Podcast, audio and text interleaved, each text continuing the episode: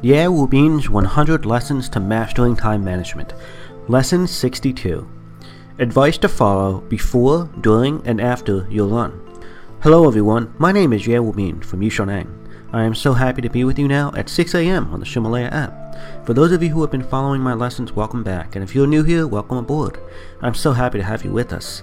Time is man's scarcest resource. Once it's used, it can never be regained. So, if you're not using your time effectively, or if the time you are spending is only getting you further away from your dreams in life, then stay with me. Listen a while, and I'm confident I can help open your eyes to a new path that will get you closer to your dreams. I want to remind you there are 100 classes in this album, and every class lasts about 6 minutes. It is updated at 6 a.m. New York City time each morning. Today, I will talk more about running as an example of developing a habit of exercise in your life. The first thing to remember is that exercise and sports not only bring us health, but also replenishes our energy, and if done in the morning, can provide us happiness through the release of endorphins that will stay with us for the rest of the day. Therefore, I do recommend running in the morning.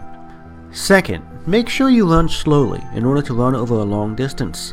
I recommend you practice the LSD method, which is long, slow distance, in order to give it enough time for those endorphins to be released so you'll experience the happiness that comes from this phenomenon.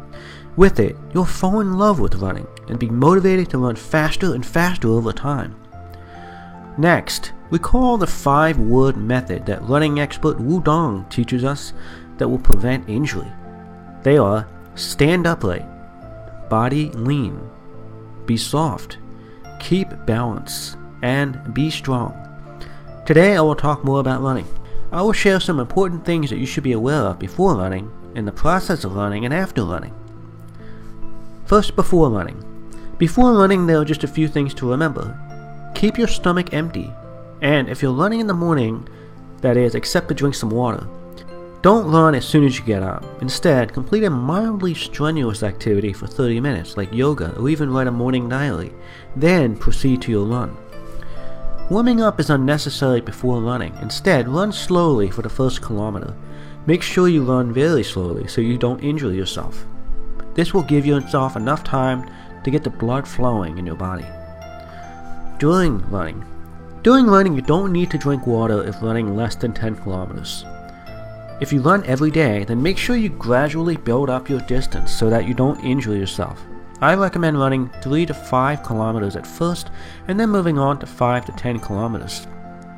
Don't run too much. Keep the same distance for 1 or 2 months before slowly adjusting your distance. When running, you can mix up your strategies. For instance, sometimes you can jog using the long slow distance or LSD method, and other times you can try short distance running or variable pace running sometimes called fartleks. Pay close attention to the body's balance and posture when running. It's better to learn in the daytime rather than at night, especially for beginners. At night, it is difficult to see the road surface below you, and you may trip over sudden changes in the slope in the ground or sudden objects like sewer grates or raised sidewalks. After running. Stretching after running is very important, not before but after you run. Make sure only to stretch warm muscles or you will risk injury. There are two types of stretches and you should do both of them static stretching and dynamic stretching. Static stretching means standing still when stretching and maintaining a pose for at least 30 seconds. For example, if you sit on the ground with your legs straight out in front of you and then reach towards your toes and hold that position, that is a static stretch. Dynamic stretching means constant moving, such as rolling your arms in a circular motion. Stretching helps us shape our muscles as well as to relax them after exercise. I do re- recommend doing more static stretches than dynamic st- stretches, as the effect will be better.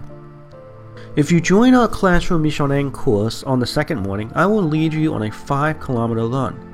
After more than 8 months of this event in my courses, I've observed that static stretching after running has helped recovery and flexibility, and no one has been injured yet.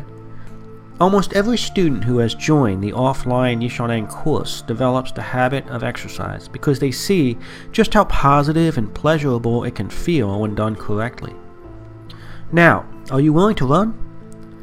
Now, I must emphasize Do not exercise too hard or you will risk injury, and the key to all of this is to prevent injury.